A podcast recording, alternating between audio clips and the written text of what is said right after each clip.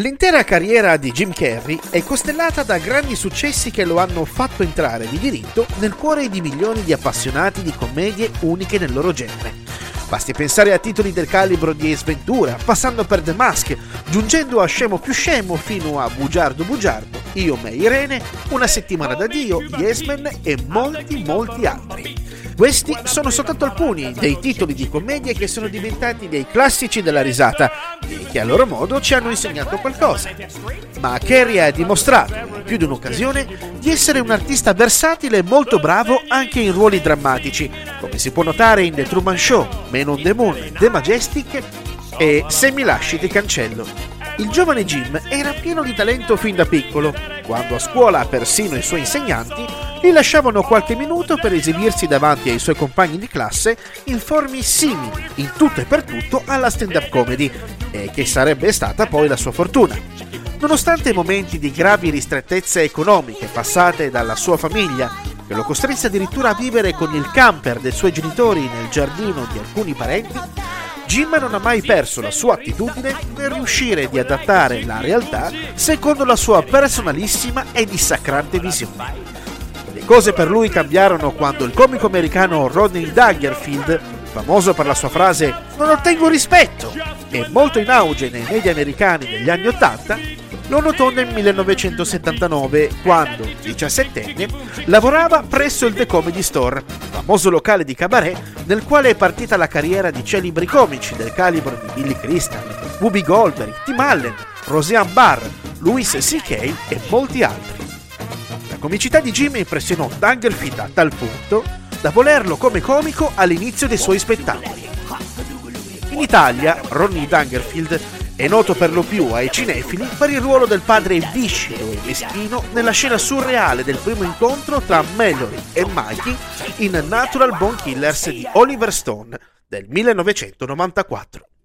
Da lì in poi Jim nutrì interesse per la televisione che a sua volta si innamorò della sua incredibile mimica facciale, con la quale trasmutava letteralmente in base al personaggio imitato ed impersonato.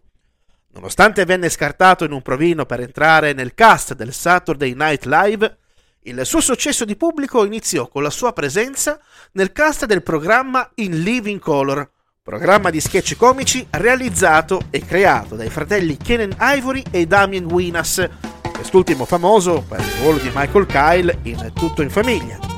dove per cinque stagioni ha dato vita a personaggi sconclusionati e fuori di testa, hanno letteralmente fatto sputare fuori un polmone da ridere al pubblico televisivo americano. Tra questi una menzione speciale meritano l'ispettore della sicurezza Fire Marshal Bill e la palestrata mascolina Vera De Milo.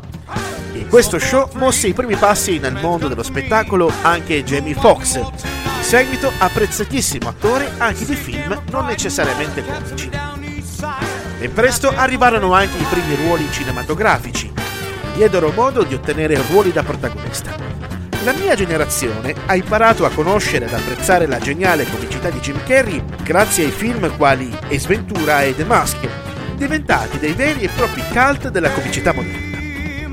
Nel corso degli ultimi anni è stato particolarmente intenso poterlo vedere recitare in ruoli più intensi e diversi da quelli ai quali si era abituati a vederlo come in The Truman Show, vero e proprio capolavoro sul sottile confine tra finzione e realtà e sulla smania di voyeurismo moderno.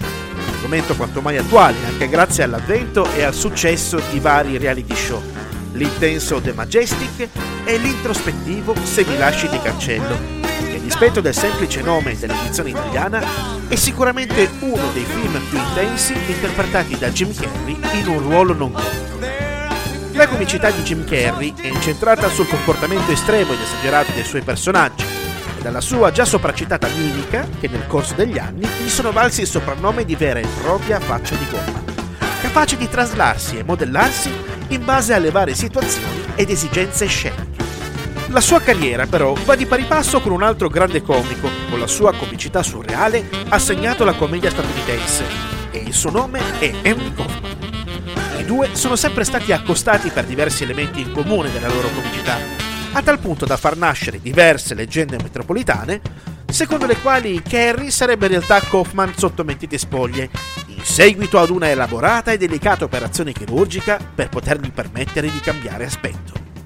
In realtà, Jim Carrey è sempre stato un accanito fan di Kaufman, a tal punto da fare qualsiasi cosa pur di aggiudicarsi il ruolo di protagonista nel film sulla sua vita, diretto da Milos Forman e intitolato Man on the Moon. Harry entrò talmente tanto nel personaggio durante il periodo delle riprese che sia il regista che il resto del cast faceva davvero fatica a comprendere dove finisse Kaufman e iniziasse Carrey. Tutto è stato documentato nel docufilm intitolato Jim Andy, The Great Beyond, Fantastica testimonianza per imparare a conoscere ed amare, qualora ce ne fosse ulteriormente bisogno, la grande arte e la figura di Jim Carrey. Il più grande insegnamento di Jim Carrey è che anche in una situazione dove la vita sembra metterti in un angolo e divertirsi nel vederti in difficoltà, come è successo per lui con la morte della sua ex fidanzata Catriona White, la quale si è tolta la vita pochi giorni dopo la fine della loro relazione, l'importante è ridere sempre anche nelle situazioni apparentemente più difficili, perché per rimanere seri per sempre c'è davvero tutto il tempo del mondo.